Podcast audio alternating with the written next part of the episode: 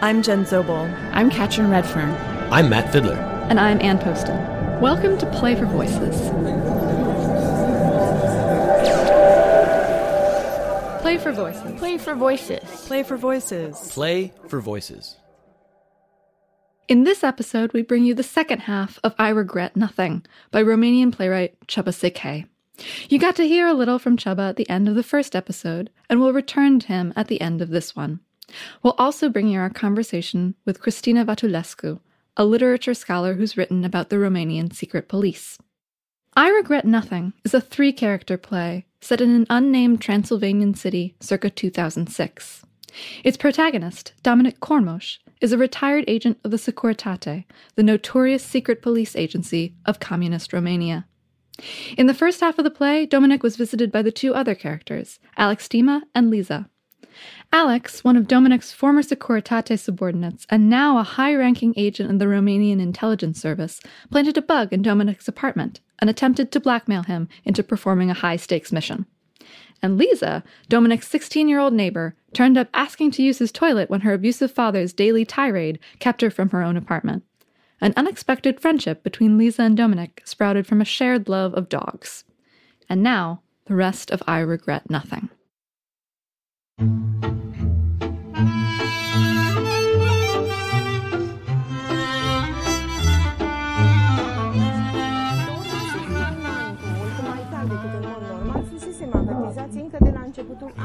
de către instituții de specialitate engleze. Centrul de Cercetări Climatice al Universității de Est din Anglia, precum și Serviciul Național Meteorologic al Marii Britanii, aprecia că 2007 va fi cu o probabilitate de 60% la fel de Lisa, what, what? Hello, Mr. Domi. Is your offer still on the table? Offer? Yes. You said I could move in here if I wanted? Did I? Yes. Don't you remember? Well, I remember, but you, that wasn't an offer. It, What was it then? um, well, how do you call it when you say something but you mean something else? Just, just the opposite. Irony? Yes, irony. You kept coming in, so I. Oh, I see. Forgive me for bothering you, Mr. Domi. Oh, wait. I'm sorry for the misunderstanding. I, I should have known that you're not really an irony person. You're more like a pain in the ass person, right? Yes. Bye, Mr. Domi. Come on, I just want to cheer you up. Look, um, you can't move in here, even if I'd like you to. But Would you like me to? no, I, I said even if. Oh. Wait. The other offer is still on the table, all right? Which one? That you can come here whenever you wish. Really? I can come here any time I like? Yes. Almost any time. And since you're here now, you can stay for a while. Want to watch TV or No. well, what would you like to do then? Do you know the Harry Potter novels? Not the novels, no, but I've seen the film. really? Mr. Domi? At your age? Which one? The first. And the second one, too. Maybe the third and fourth was. Why are you smiling like an idiot? There wasn't anything else worth watching on the TV, all right? There are loads of Harry Potter games on the internet. Would you like to play loads of Harry Potter games on the internet with me, Mr. Domi? God forbid, no. You, you have to think of something else. Okay. Do you like chess, Mr. Domi? Not really. I like backgammon better. Are you any good at it? you bet. Uh, back in the old days, I was the best in the whole secu. And my colleagues were always asking me, How did you do it, Dominic? How in the hell did you do it? Were they angry? Oh, of course they were. People are always angry when someone else is better at something than they are, especially if that someone wins all your money off of you. Unfortunately, I don't know how to play backgammon. Can you teach me how to play backgammon, Mr. Domi? Oh, come on, kid. I mean, well, I guess I can. I just. Uh, I'll have to find my old board. Please do. All right. But first, you have to promise me something. You won't be sad if you lose. Okay, I promise.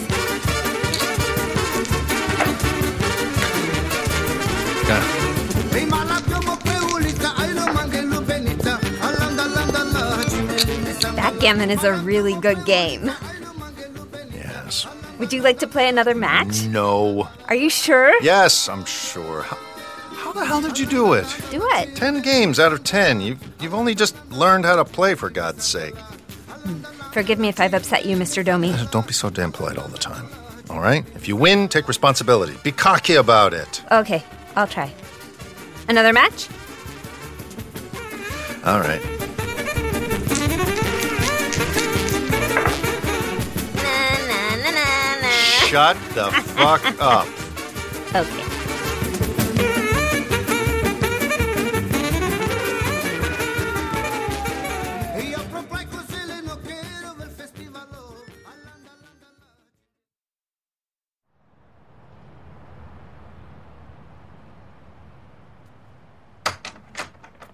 Good afternoon, Mr. Domi.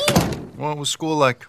A big gray building with noisy people in it. You're just teasing me, right? Sorry. I mean, you understood the question. You're just pretending you didn't, right? Oh, you're not pretending. I, I, um, what I meant was by what was school like was Yes, I am teasing. Oh, go to hell. Do you fancy a game of backgammon, Mr. Domi? No, no, not right now. Are you afraid of being beaten? Hell no. I just I want to talk What would you like to talk about? about school. How was school? Mm, room temperature. You've grown sassy, kid. And do your homework first, all right? Then we can play. What time do you have to be home? Quarter to five. On Fridays, my beating starts around five, so I need to be prepared. Oh, for God's sake. This has to stop, all right? I'm I'll talk to your dad. About school? No, I want the beating to stop. You want to tell him to stop beating us? Yes. Mrs. Coleman from the fourth floor did that. She told Dad to stop beating us. Mom says it wasn't such a good idea. Why's that? After Mrs. Coleman left, Dad tied us to the radiator and kept us there till the next morning. And then he asked us if that method was better than taking a little beating. For me, it was a little better. But Mom wasn't altogether satisfied with the method, so she told him that we'd rather have the beatings instead. Dad said okay. Oh my I know, I know, Mr. Domi, that it doesn't look good in the short term. And the other day, when Dad said that if we weren't happy with him, we should move somewhere else, I, I came down to move in here. But I think that was the irony on his part, too, or maybe a metaphor, and he didn't really mean it. But don't worry, Mr. Domi, because Dad has long term plans, and he beats us for the greater good because he wants to make me and Mom good people who know their places. And for that, we need to endure pain with dignity, like, uh, like, like. Jesus Christ. Yes, like Jesus Christ. Thank you.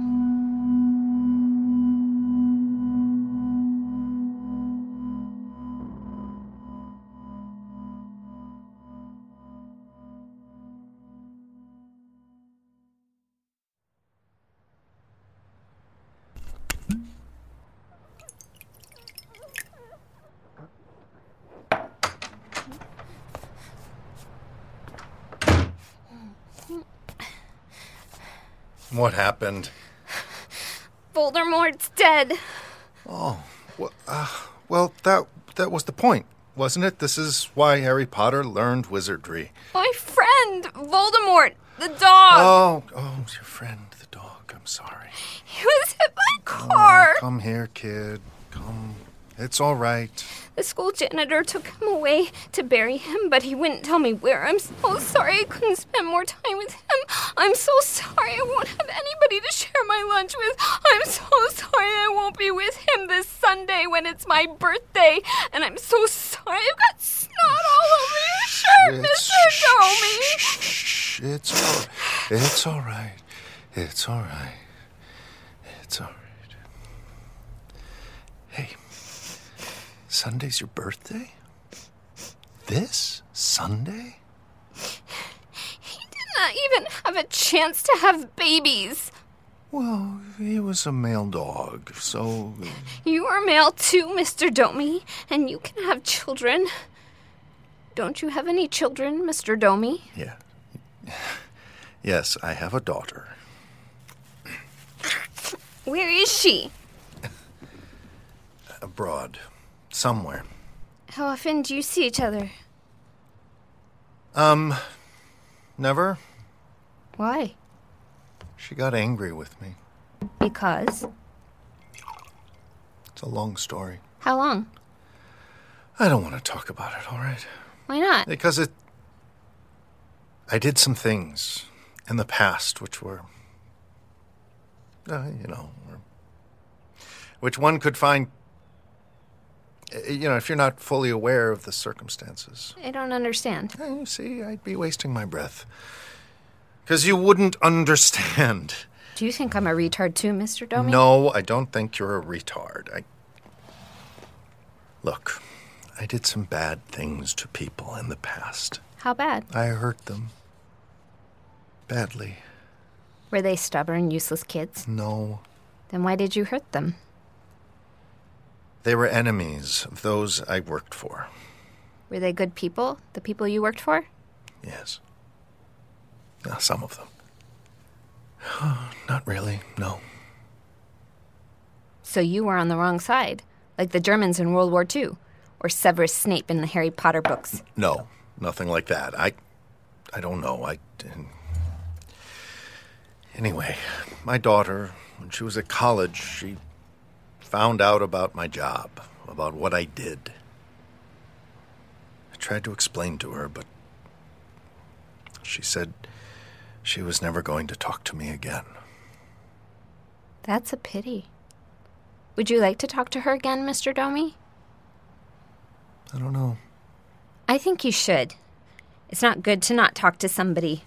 A car might hit her, and then somebody will bury her somewhere, but they won't tell you where, and then you'll regret that you can't share your lunch with her anymore. I think you should start turning bad things good, like Germany after the war, or Severus Snape when he became headmaster. Actually, Snape wasn't a bad person, he just made some bad choices. I tried to do good. I baked her a strawberry cake, but she was.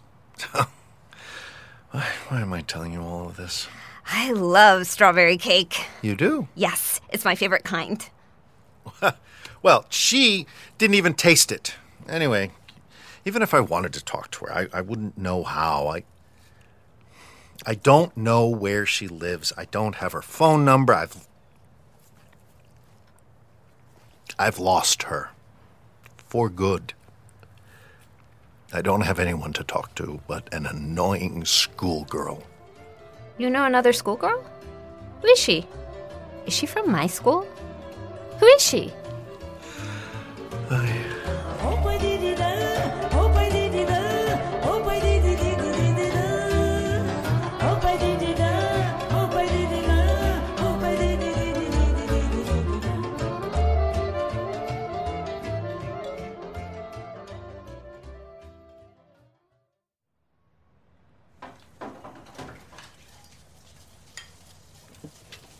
Can you help me with my homework, please, Mr. Domi? It depends. Is it anything to do with metaphors or irony? No. My logic teacher gave us a riddle. Oh, a riddle. I like riddles. So, there are three light switches up in the attic of an old house. Only one of them works. The light it turns on is in the cellar. We don't know which switch it is. But we have to find out. Yes. We can manipulate the switches in any way we like, but we're only allowed one trip to the cellar. Huh. So, we can flip the switches on and off however we want, and then go down to the cellar to check the bulb. But we can't go back. We have to give the right answer down there. Yes. I've tried every possible combination, Mr. Domi, and there's no way to tell which switch controls the light bulb. It only works if we're lucky, but luck isn't logical. You see, if we flip one of the three switches and the light bulb is turned on, then we're lucky, and the answer is the switch we flipped. But if the light is off, the right switch could be either of the two we didn't touch. If we flip two of the switches and the light still isn't on, then we're lucky. It's the third switch. But if the light's on, the right switch could be either one of the two we flipped, and we can't tell which one. Maybe it's not just a question of logic. Then what kind of question is it? Eh, Just think about it. You step into my house. What happens if you turn on the light? The bulb will come on. But what happens to the bulb? Try to touch it. It warms up. so, What do we do in that old house? We flip two switches and wait for 10 minutes. Then we flip one of them back off again. We run down to the cellar. If the light is on, it's the switch we left on. If the light is off, we check the bulb. If it's warm, it's the switch we just turned off. If it's cold, it's the third switch, the one we never touched. See?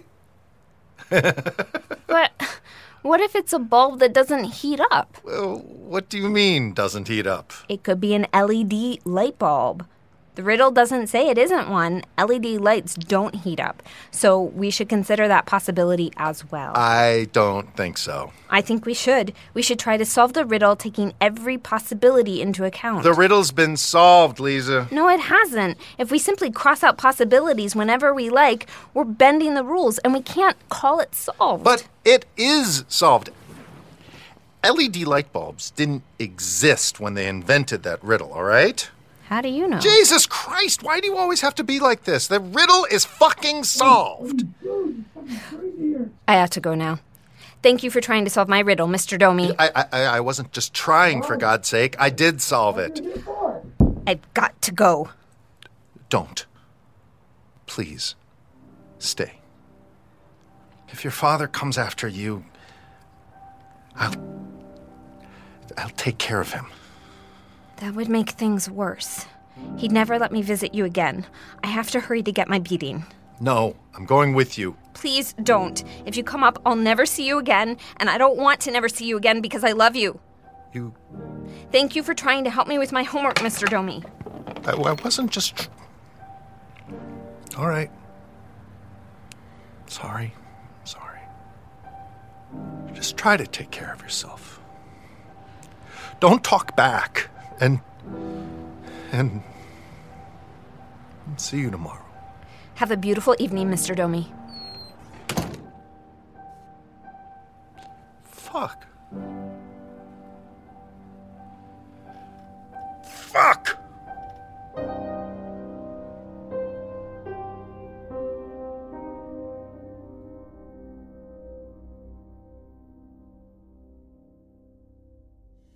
Bicicleta care se împachetează și proprietarul ei descoperiți de colega mea, Alina Bodelan Turcitu. Bună ziua, Alina! Bună ziua! Cum e bicicleta aceasta care se face ghem? Este o bicicletă pliabilă. Thank you for baking me such a delicious birthday cake, Mr. Domi. I'm glad you liked it. I wanted to give you something special. Thank you. It's the best strawberry cake I've eaten since yesterday. Yesterday. Yes. Mom made me a strawberry cake too because she knows it's my favorite. She wanted to give it to me today, but I couldn't wait, so she let me taste it. Oh. Mom makes me a strawberry cake every weekend because she knows it's my favorite. Oh. You raised your eyebrows twice, Mr. Domi. Are you surprised? No. Not at all. If I had a penny for every time I baked a strawberry cake to try and surprise someone who eats strawberry cakes every week, I'd have a single bloody penny. If I had my way, I'd eat strawberry cake every day, but I'm not allowed to because mom says I'd get diarrhea, and diarrhea is a nasty thing, especially when someone else from your family is in the toilet having diarrhea and you can't go in. Did it ever happen to you that you had diarrhea and you couldn't get to the toilet in time? What kind of a question is that to ask a man of my age? Show some respect, kid. Okay. Did it ever happen to you that you had diarrhea and you couldn't get to the toilet in time, Mr. Domi? No. Well, it happened to me. And just imagine Mr. Domi I'm not interested, all right? Hmm? Actually, your mother's right. Too much strawberry cake's not healthy. My late wife could have told you that. It's a pity I never met your wife, Mr. Domi. What was she like? She was like a wife. She was a pediatrician. She must have given you good massages while she was alive. Why do you say that? Isn't a a pediatrician someone who touches your feet and your muscles? Oh, no, that's a podiatrist. My wife didn't touch my feet, she touched children. But that's illegal. Oh, not like that, for God's sake. She cured them when they were ill. Oh. Uh, but we'll talk about my wife later. There's another matter we should talk about right now. Uh, Why do you have the eyes of a melancholic French bulldog, Mr. Domi? Is it because of what I said about your wife? no, no, it's. It's because of a deadline. Someone gave me a deadline, and I've got to go meet it by tomorrow. What kind of deadline? I wanted to give you something more special than a cake for your birthday, but I can't. More special? Like what? Like, um. Dog. A dog? But I'm not allowed to have a dog, Mr. Domi. I, I know. I was thinking you could keep it here in my apartment. Oh, that's very nice of you, Mr. Domi. That would be better than anything. That would be a dream come true. That would fulfill my every Okay, desire. All right, that all right, would- all right, all right. I, I get the picture. I'm talking too much again, aren't I, Mr. Domi? Anyway, I, I can't get you a dog because. And I'd like you to be prepared for it. I, I won't be around much longer. Me neither. I mean, I'll probably be going away in the near future. Me too. Just listen, all right? All right. Remember when I told you that I did some bad things in the past? Yes. Are you going to prison, Mr. Domi? How the hell did. Uh, yes. I'm probably going to prison. What a relief. Relief? Yes. I thought you were going to tell me that you also have a heart problem. I, I do. You have a heart problem? Yes. What kind? Do you know what a congenital heart defect is, Mr. Domi? Yes. A congenital heart defect is an abnormality of the heart structure which is present at birth. I, I said yes. I, I know what it is. Sometimes people say yes to my questions because they don't want to look stupid or don't want to offend me. Well, since I'm not stupid and I don't give a shit uh, whether you're offended or not, I think we can rule that possibility out. Okay. I was born with pulmonary atresia and had open heart surgery while I was still in the hospital. I've had three other operations since then. I have an artificial heart valve, which saves my life, but on the other hand, it might also end my life because it has caused me um, subacute bacterial endocarditis. Do you know what subacute bacterial endocarditis is, Mr. Domi? No. It's a slowly developing infection that seriously damages the heart valves and it can lead to heart failure. The antibiotics treatment didn't help, and the doctor said I need a new heart or I will die. So you have to. You'll have a heart transplant. That's pretty unlikely, Mr. Domi. It'd cost 45,000 euros. We don't have that kind of money, and there's no chance of raising it either. So I'm probably going to die soon. You're kidding me, right? No. That is not fair. Oh, and finally, I, I, I- I have somebody. You know, we just started, for God's sake. It's so much to tell you about my life, about my wife, my. my it's not fucking fair. Are you angry, Mr. Domi? Of course, I'm fucking angry and disappointed. I'm sorry for disappointing you with my premature death, Mr. Domi. That's not how I meant it. I don't know. Sorry, it was a stupid reaction. God must really have it in for you, kid. You and your mother. He totally sucker punched you. But why? Maybe he is insecure. Our teacher told us only last week that those who hit other people are usually insecure. Maybe. But why? Why does it have to be you? From all the people I know, why does it have to be you who has this heart defect? My doctor has a theory. Do you know what the Securitate is, Mr. Domi? What? The Securitate. It was the secret police agency of Romania before 1989. Now, Mom was tortured by the Securitate during the early stages of her pregnancy because the Securitate thought she was performing illegal abortions. But she wasn't. My doctor says that might be the cause of my illness. I mean, not my mom not performing illegal abortions, but the torture she went through.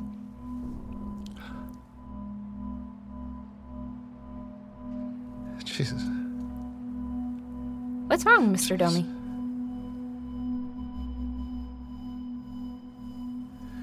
Jesus Christ. She does look like his mother in law. I don't understand. Your mother. This can't be true. This. That's 17 years. That's the. 1989. 1989? I'll make it up to you. All right? Don't worry. I'm I'll make it up to. You just trust me, all right?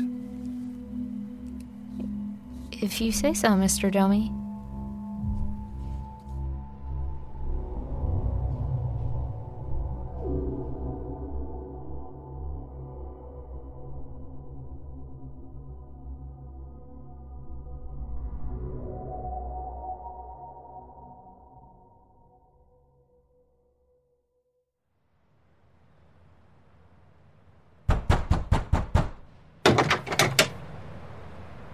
Evening, Colonel. Thanks for coming.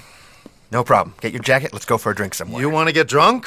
No, but I prefer to talk someplace else where there's, you know, uh, a crowd. I hate crowded places. Let's talk here. It's safe. Don't forget. It's not me who plants bugs in old colleagues' houses. Come on now. You, you, you can't blame me for taking precautions. It's things like that that make us the second most efficient intelligence service in Eastern Europe. Oh, the second in Eastern Europe. I'm mm-hmm. really proud. It's it's like having the second biggest prick in kindergarten. You want a brandy? No, thanks. I'd rather. What? I, I, I'd rather have two. Attaboy. Oh, I am glad you've changed your mind. It would have been a shame, you know, to to see you go down. Right. The second you do it, we will call the journalist off. I may have changed my mind, but I have some conditions. You have conditions. Yes, two to be precise. One, I want you to track down my daughter. I want her address and phone number. Hmm. That shouldn't be a problem. Two, I want 45,000 euros. You want what? You heard me. Ah, you must be out of your mind. Don't tell me you can't afford it. We paid Carlos the Jackal five million US dollars. 45,000 euros is chicken feed compared to that.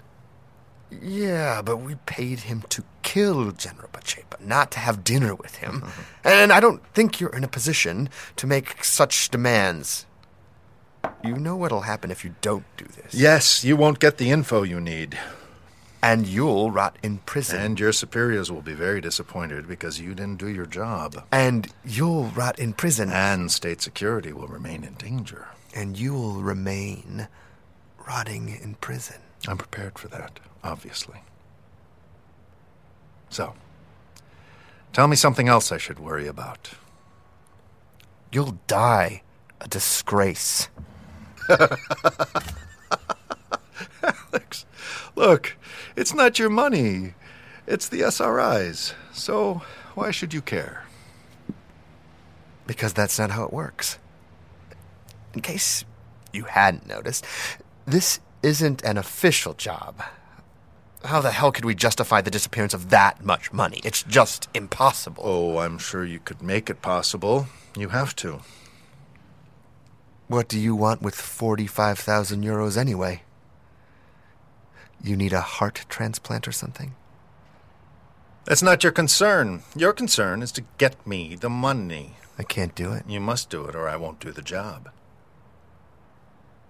Okay. Okay? Yeah. Yeah. Yeah, I'll talk to my superior. You'll get the money when the job's done. No. I'll talk to your superior. About the money? No, about football. What do you think? You really want to beg money from Major General Grossu? Grosu? Mm-hmm. you mean that pompous monkey shit is Major General now? Yes. I mean, he's not a pompous mon- Uh, Major General Grossu is very generous and a good man. You know. All right. I want to talk to him. You want me to do this? You put me through to him. Okay, here. Will you give me your phone? Well, call him. I don't know his number. It's not a phone. You can talk. He's listening. Yes. Hello? Who? what monkey? No, no, I was just joking. You've probably changed a lot. Yes, that's what I want. Yes. That would be perfect. Oh, after the job's done, of course. Thank you. Bye. Uh, that's more like it, Alex. All right, then, give me the lowdown. First, you need to know the name of the suspect. No, I don't need to know that. I think you do. Because it's someone you're familiar with. Who? Chief Inspector Prada. Is that meant to be some kind of a joke? Am I laughing?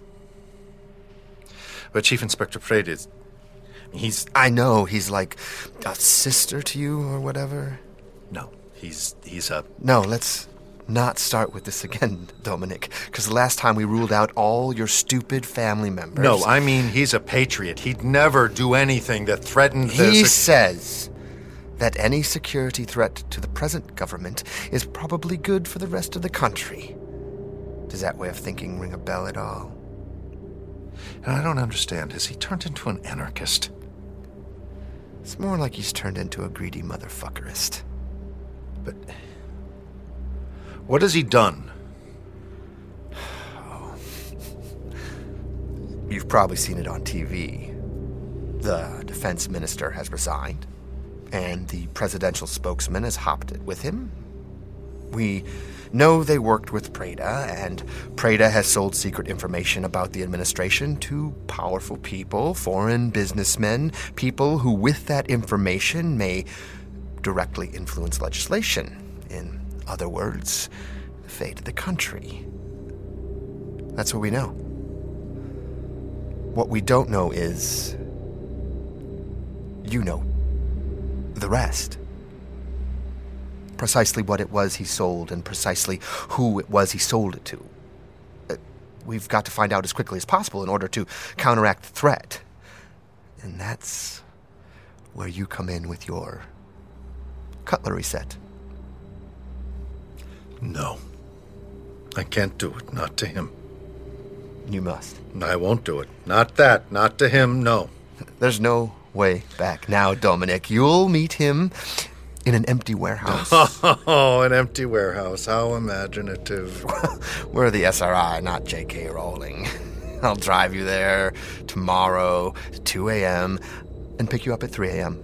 An hour has to be enough for oh, you. Oh, it won't be, because I won't do it. I'll go to prison if I have to, but I won't do it. I'm not asking, Dominic. Not anymore. Don't you understand? If you don't do it, prison will be the most pleasant part of what's in store for you. No. You don't understand. Prada, he's my. He made me who I am. Yeah?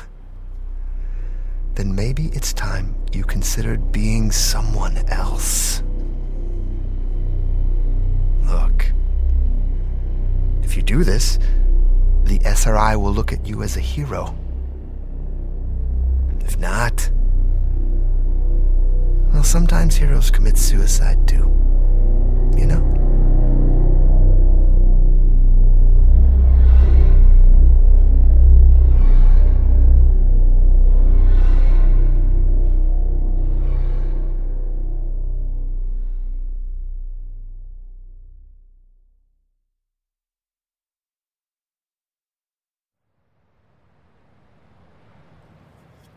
I've done something terrible, Lisa. I've. What have you done, Mr. Please Domi? try not to interrupt me. Just this once, all right? okay. I've done something terrible. I've. What have you done, Mr. Domi? You call this not interrupting. Sorry, Mr. Domi. I've tried so many times not to speak when I'm not supposed to, but I'm still not sure how to do it. How about not opening your mouth at all? That might work, in my opinion. Okay, Mr. Domi. If you think so. I'll try it. Listen. Last night I hurt somebody. The man to whom I've been the most grateful in my entire life. The funny thing is that I I thought I wouldn't have the guts to do it, but I didn't feel anything. It should have been like killing a god, but instead it was like an ordinary job, like pulling out rusty nails from an old table with a claw hammer. When I came home, I sat on that couch until the sun came up. I was so shocked I couldn't even move, not because of what I did to the man, but by the banality of it. I was shocked because it made me realize that we are what we do best, and this is what I am. A ruthless automaton who makes other people's lives miserable. I don't regret a single thing I've done. I regret that I exist.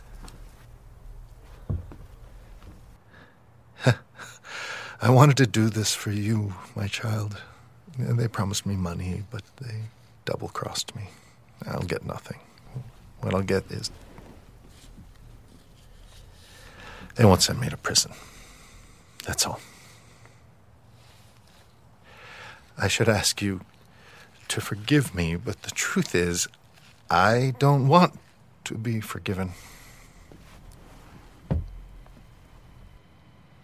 Do you think it should be a dachshund or a pug, or maybe a Boston Terrier or a Yorkshire Terrier? What do you think, Mr. Domi? what do I think? What what do I think? I, I I think that I was making a serious speech and you ruined it. What's wrong with you? I pour out my heart to you and you start yapping on about dogs. Sorry, Mr. Domi, but since you're not going to prison, I thought I might get that dog you promised me after all. What does your mom say? If it wasn't for your father, would would she let you have a dog? Yes, she would. All right then. You'll get your dog. Thank you, Mr. Domi. Thank you, thank you, thank you. Nobody has ever given me such a life changing present as you, Mr. Domi. That's for sure. So, what kind of dog do you think I should choose? One to which you'd gladly entrust your soul, for him to guide it through the afterlife. It's so exciting! And I can keep it here in your apartment. You won't have to. How come? Well, you just leave that to me. Now, I need you to go to the pet shop and buy a dog collar. Here, take this money with you. What type of collar? Oh, just a plain collar with a buckle. Go buy a collar. Don't come back until 4:30. 4:30. That's right. Come back at 4:30 but not a minute earlier. You understand? Yes. All right. Goodbye, my child.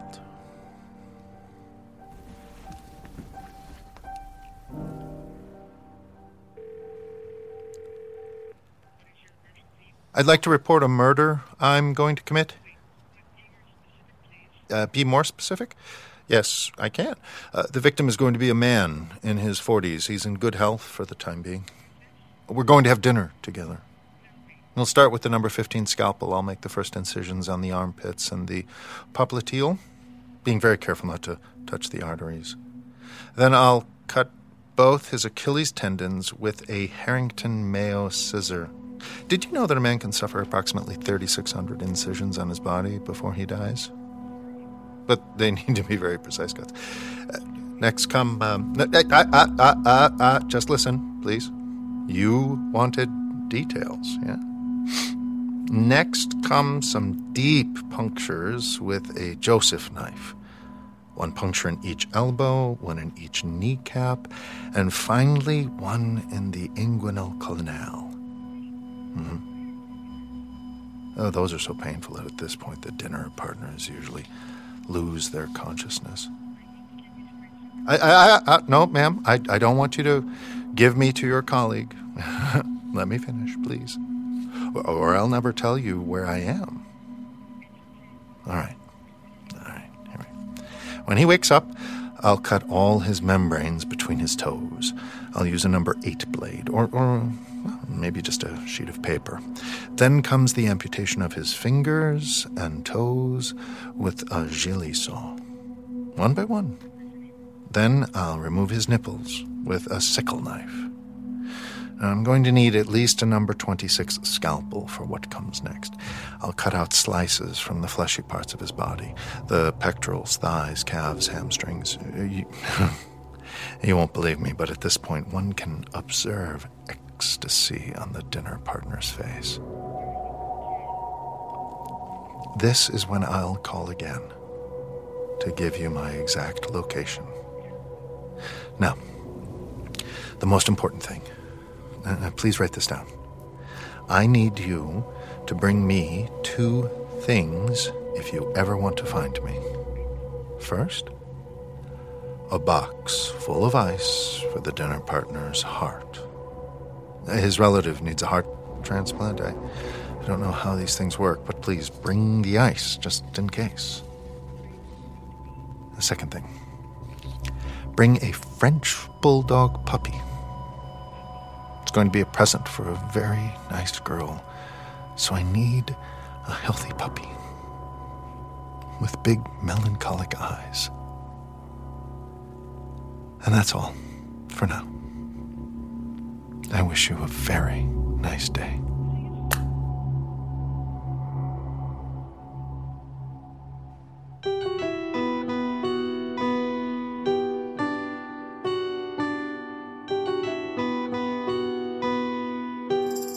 I Regret Nothing was written by Csaba Székely and produced by Jen Zobel, Katrin Redfern, Matt Fiddler, and me, Ann Poston.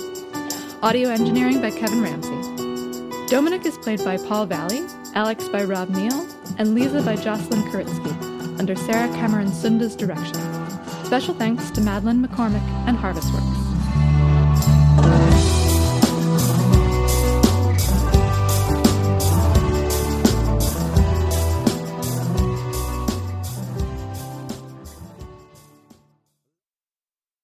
Now that you've heard the entire play, we'd like to provide some additional context about the history it discusses. Here's more from my co producer Jen Zobel's interview with Székely in Bran, Romania. Are the play's characters modeled after specific historical figures, or are they composites of multiple individuals who served in or supported the regime? There are some actual people, such as the poet Adrian Păunescu, for example, who are named in the play. Can you talk a little bit about those sort of background characters who are discussed in the news broadcasts and in the dialogue between Alex and Dominic? Um, yeah, Adrian Păunescu was and he is uh, still a very, very popular poet. He used to be the poet of the Ceausescu regime. He, he wrote many poems um, glorifying that that regime. Obviously, he had he had the talent to be a poet in his own right, but what he has written many um, propaganda poems. And uh, as people who knew him sometimes say he was not a very good person either. So that scene where they talk about he throws um, the bones of uh, uh, chicken bones to the to the children that actually happened. Well, we, we didn't have uh, meat in the stores at that time. So when a child sees meat and smells the the, the, the fried chicken, he would like to taste it. And, and Adrian Păunescu, the poet, said after when they were sitting on the terrace uh, eating and and uh, and the children were, were going there to, to ask for meat and he was throwing the, the, the bones, the chicken bones to them. so that's one thing that happened. And there's another character which is I changed his name because because his uh, uh, Adrian Păunescu is a different because he's he's the history. I mean, what I just told you, it actually happened, and it, it's uh, told in the play by a, a character. In the case of um, the Vidraru character, it's a little bit different because um, he will actually go to prison. His real name is is Vișinescu. At the time of of writing this play, I didn't know what will happen with him. He was facing charges because he tortured many people while he was uh, head of uh, the prison, Râmnicu Sărat prison. And because of his age, he, he cannot serve his uh, his uh, punishment. He, but he will, uh, as it turns out. But so I, I, I, changed his name because I didn't know how, how it would ter- turn out. What the Securitate, the secret police, has committed is also a little bit changed because I mixed the old Securitate with the new Securitate. The old Securitate before the rise of Ceausescu, after the Second World War, before the rise of Ceausescu, was much more brutal and Ceausescu changed the all all the the people from the the head of Securitate. And from that time on they used much more uh, psychological terror than, than actual physical torture. But I wanted to show that what what the system was what uh, what the Securitate meant. So even if you you were not tortured literally. You were not beaten. When the Securitate came for you, you knew that they're gonna hurt you. They, they were they were going to hurt you. You couldn't know how. Um, maybe they just give you a few slaps and uh, then leave you in a room for three days without food or water. Um, or maybe they were just uh, sitting uh, with you and, and saying that um, we know who you know what we can do with your family if you don't tell us this and that.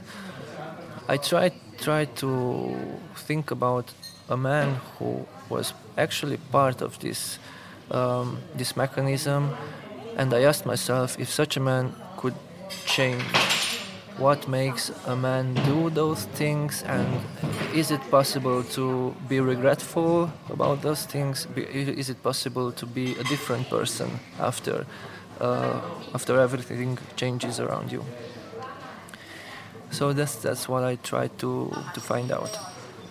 So the character of dominic is not specifically modeled after a historical figure or the, the other two characters neither no, no, the main characters are not historical. They are not existing um, people. But I, I, um, I know people who who worked for the the government at that time, and I know that they don't regret what what they did. Um, there are many cases of um, finding out who informers were. And sometimes informers informers for the Securitate, which meant that if you were talking about uh, the Ceausescu regime in a badly manner, if you were at a party, let's say, for a party, and you would say, um, Ceausescu is a monkey, then you could be sure that somebody in that company is an informer, and tomorrow somebody will come after you and ask you why did you say that he's a monkey? He was a monkey. And maybe they would beat you or so you you, you just couldn't know. And um, after 89 you could go to the the arch- archives and find out who was your informer who was the informer who who was in your your your company. And sometimes uh, we know cases at then when they apologized but in most cases they said i did it for survival mm. so i think there are it's it's a very complex uh, problem. So sometimes they really did it for for survival. Um, they blackmailed you if you were homosexual, if any of your relatives were homosexual, if you had committed a small crime in the past, and um, they they could say that we know you did that, and uh, you will face 10 years in prison if you don't become our informer. And they had people everywhere. So I tried to understand uh, this uh, this issue as well. Um, what served as the source material for the graphic descriptions of torture in the play? Did you do research using the partially opened archives of the secret police, or did that come from other sources? It's my understanding that the archives themselves are rather euphemistic in their descriptions of what was being done at the time. So, if they weren't as graphic as some of the descriptions in the play, what served as the source for that? Uh, no, yes, yes, they are very. Uh, you cannot find out these these things from the archives. I no, I read about the torture methods um, as much as I could, and uh, I know that there is a Chinese torture method called uh, thousand cuts, maybe. And um, Ceausescu loved Chinese and North Korean methods. Everything became uh, much darker when after his first visit to the Far East. There he, he saw how North Koreans are how, how that government works, how those people glorify their leader. So when he came back, he wanted to do the same here. And I thought that I should choose a torture method which was used by the people in the Far East uh, for the simple reason that it's it's graphic enough to be to be shocking on the stage or or I mean just tell, by telling it because it, it is not shown. It's, it's, shocking enough by by just telling it. If you say that we ask him to to stand on his feet for three days without food it's not shocking. You have to be more violent. So we don't know what their methods were exactly but what i found out was that they used that um, shoe beating method. They beat they used to beat the soles of their suspects, and you couldn't feel that uh, it wasn't very painful, but because of those tremors, your organs started to fall off. So that was one of them. The cat method was another torturing method I read about that the Securitate used. Uh, a cat was in- introduced under the shirt of, of a suspect um, so, if, if not actually described explicitly in the archives, what are the sources for that information? Uh, there are there are memories of uh, people you can find on the internet. Um, there's even in the uh, on the Facebook uh, a, a, page where people write their memories about communism, Romanian people you can find out uh, many things there or if you if you look up uh, Securitate, even even in the Wikipedia, in, in, the Romanian version, you can find something about how they treated their suspects. Jen and I jointly interviewed Cristina Vatulescu, who teaches in the Department of Comparative Literature at NYU and whose book Police Aesthetics Literature, Film, and the Secret Police in Soviet Times was published by Stanford University Press in 2010. So let's start off by having you tell us more about your book, Police Aesthetics Literature, Film, and the Secret Police in Soviet Times, and your research in the Romanian Secret Police archives. How did their partial opening impact scholarship, uh, journalism, and the public?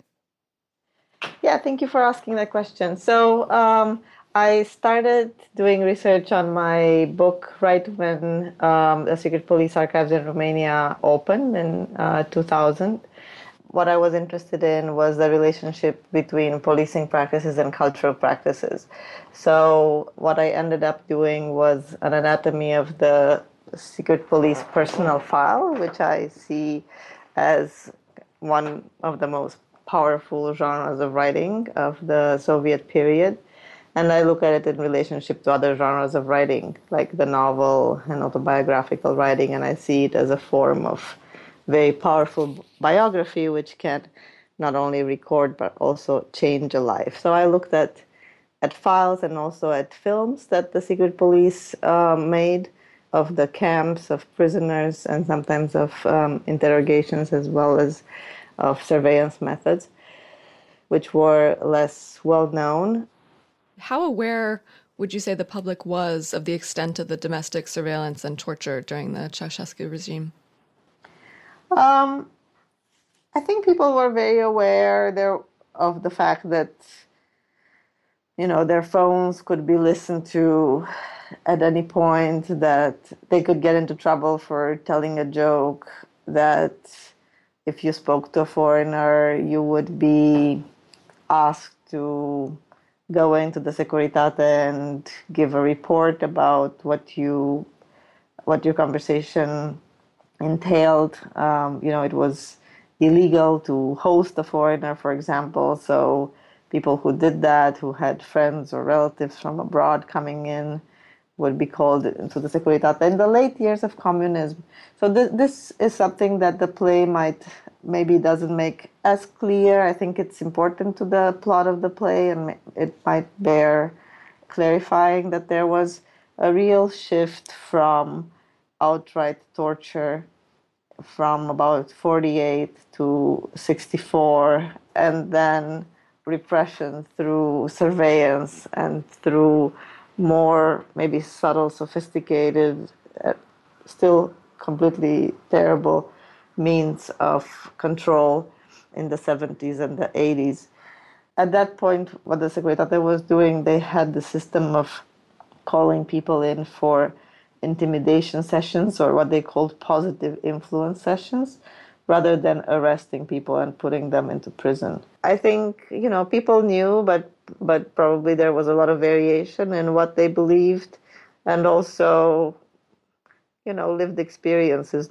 I'm wondering if you could draw any other connections uh, between the US and Romania in terms of the way um, torture and domestic surveillance practices have been rationalized in public discourse and political rhetoric and so on? Yeah.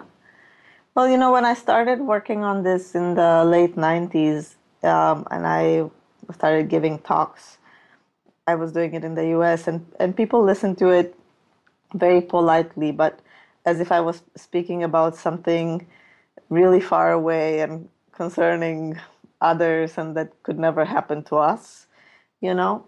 And then as the 2000s rolled on, I started getting more and more the kind of questions that you ask now, and people drawing their own connections between the situation in Romania and practices in the US. And I also started noticing that some of the most, in some ways, unbelievable, outrageous practices in Romania, like for example, putting someone in prison for who they were rather for what they had done, right?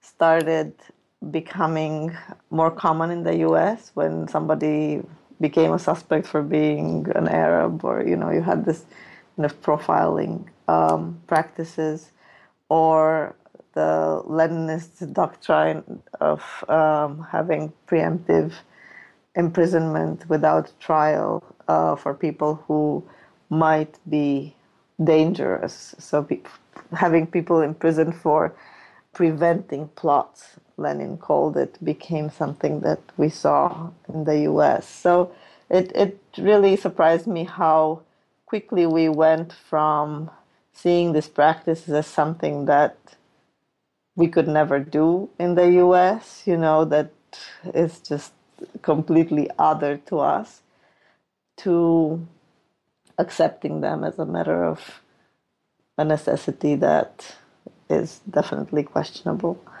Um, and then you know there there's even kind of the co- confluence of these two practices. The CIA had a black site um, in Romania, and Romania agreed to hosting the site in order to get into NATO. And they the site that was used was on a residential street in the middle of Bucharest. It was the building for classified information from the European Union and NATO. So, you know, things came together in a way that I think in the late 1990s we wouldn't have thought possible. We have a question about abortion in Romania. So it's our understanding that it was it is currently legal and was legal prior to the Ceausescu regime, but was largely illegal during that time, the time of his regime, with exceptions made for only a few circumstances. So could you discuss the play's storyline about the torture of Liza's mother and the extent to which people who received, advocated for, or provided abortions were persecuted? Yes. So what happened is that Romania went pretty much overnight in 1966 from be, having the most liberal abortion policy in Eastern Europe to having the most draconian um, abortion policy in Eastern Europe, and also contraceptives became illegal. So it was really um, an incredibly dark part of Romanian history and one of the least maybe obvious parts of communist repression in Romania, but one of the m- most overreaching in the sense that pretty much every woman and child in Romania was affected by this, by this policy, by uh, the specter of being wanted or unwanted. We all had names. The kids that we were who were born after '66, we were called Decreței, which is called the child of the decree. Um, and after 66 the year when um, when this law was passed the birth rate doubled. So it had a huge effect because women were using abortion as their main method of contraception before 66 so it it was really a huge huge deal. And it's oftentimes not spoken when people talk about communist repression, when they speak about, you know, prisons and camps and torture, that's not something that's often talk, talked about. And so I was very glad that the play brought this into its center because I think that it really was part and parcel of everyday experience in Romania. So, in that sense, I think the plot is very believable is it possible that the woman who was pregnant could have been arrested and tortured? Um, it's possible. The range of the possible was very um, was huge. That's that's part of what was so scary about living in communism. That a lot was possible. Thanks for listening to Play for Voices. We hope you enjoyed our production of I Regret Nothing. To hear extended versions of our interviews with Székely and Cristina Vatulescu, please visit our website at playforvoices.com. There you can also learn more about our podcast, including how to support us with a charitable donation. And please subscribe to Play for Voices in iTunes or wherever you get your podcasts. Rate us and leave us a review to help spread the word. Thanks. Play for Voices. Play for Voices. Play for Voices. Play for Voices.